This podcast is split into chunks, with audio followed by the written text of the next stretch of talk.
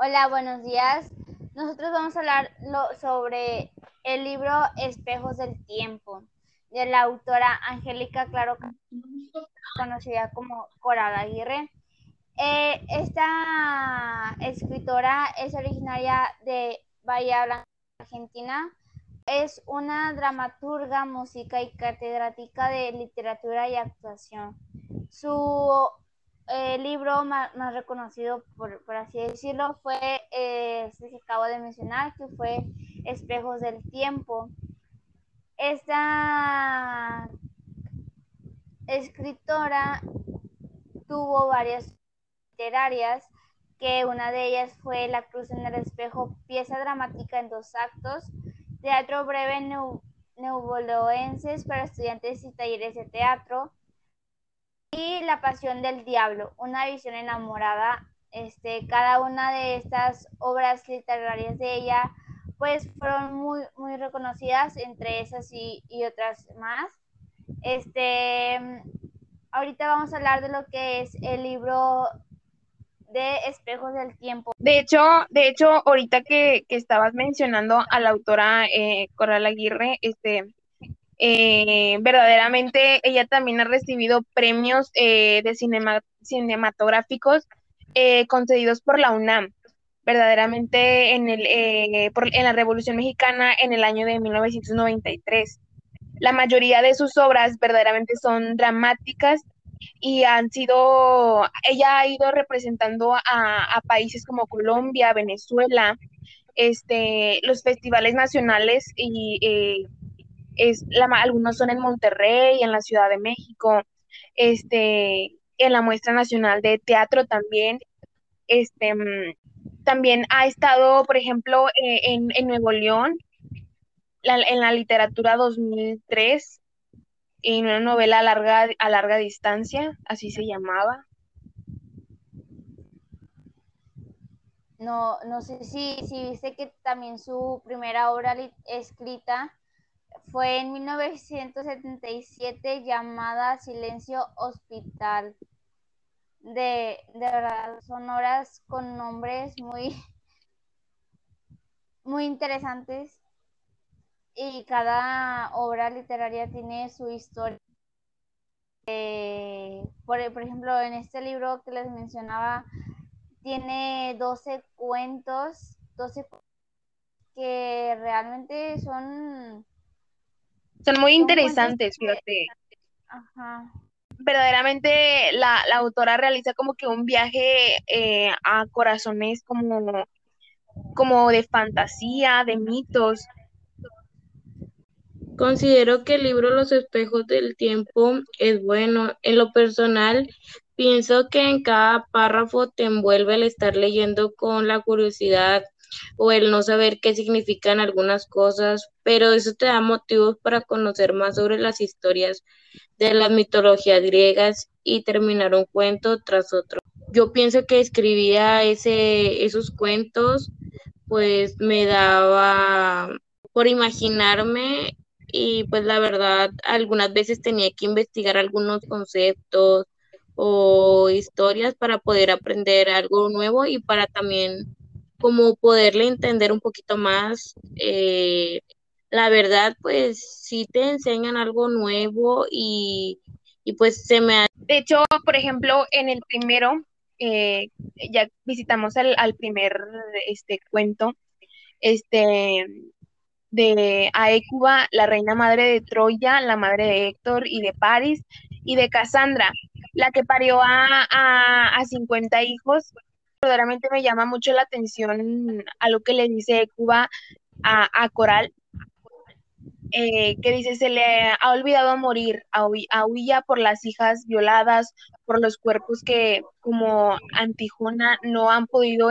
enterrar y sugieren caminos, asambleas secretas y reuniones públicas acompañada a las madres de diversos nombres, signos, razas y costumbres y unidas por, por el duelo el coraje y el insomnio. Cuba es la cancerbera que custodia las puertas de su memoria. Verdaderamente creo que esto es, llama mucho la atención, como que por ejemplo al, no aferrarse a la, a, la, a las personas, o sea, vaya que todo se tiene que olvidar y todo pasa por algo. Bueno, no sé si ustedes han escuchado pues que un escritor pues tiene mucha imaginación y, y realmente son gente pues que escribe a lo que piensa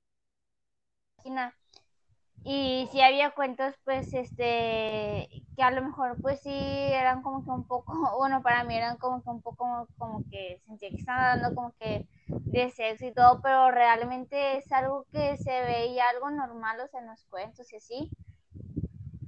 Pero sí, eh, al final de, todo tiene aprendizaje, más bien. De hecho, me acuerdo también uno de los libros, creo que era Fedra del Sur, que era sobre...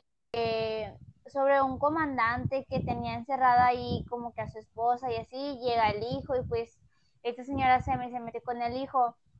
Y yo creo que ahí, bueno, para mí ese, ese cuento se vio reflejado más que nada al machismo, o sea, de que los hombres pues siempre han dicho de que no, que la mujer siempre una casa, cosas así. Y pues no, o sea, real, realmente, o sea, ahorita ya estamos en otra época y, y como yo lo leí, pues no, lo, lo leí yo y me transportó mucho a esta época. Dije que, ah, no manches, o sea, como antes pues tenían a las mujeres así, o sea, los hombres sí podían hacer y deshacer y las mujeres si lo hacían, pues ya eran unas cualquiera. A mí verdaderamente el libro que me llamó, el, el cuento, perdón, el cuento que me llamó mucho la atención es, por ejemplo, el de, el de Mientras seamos iguales.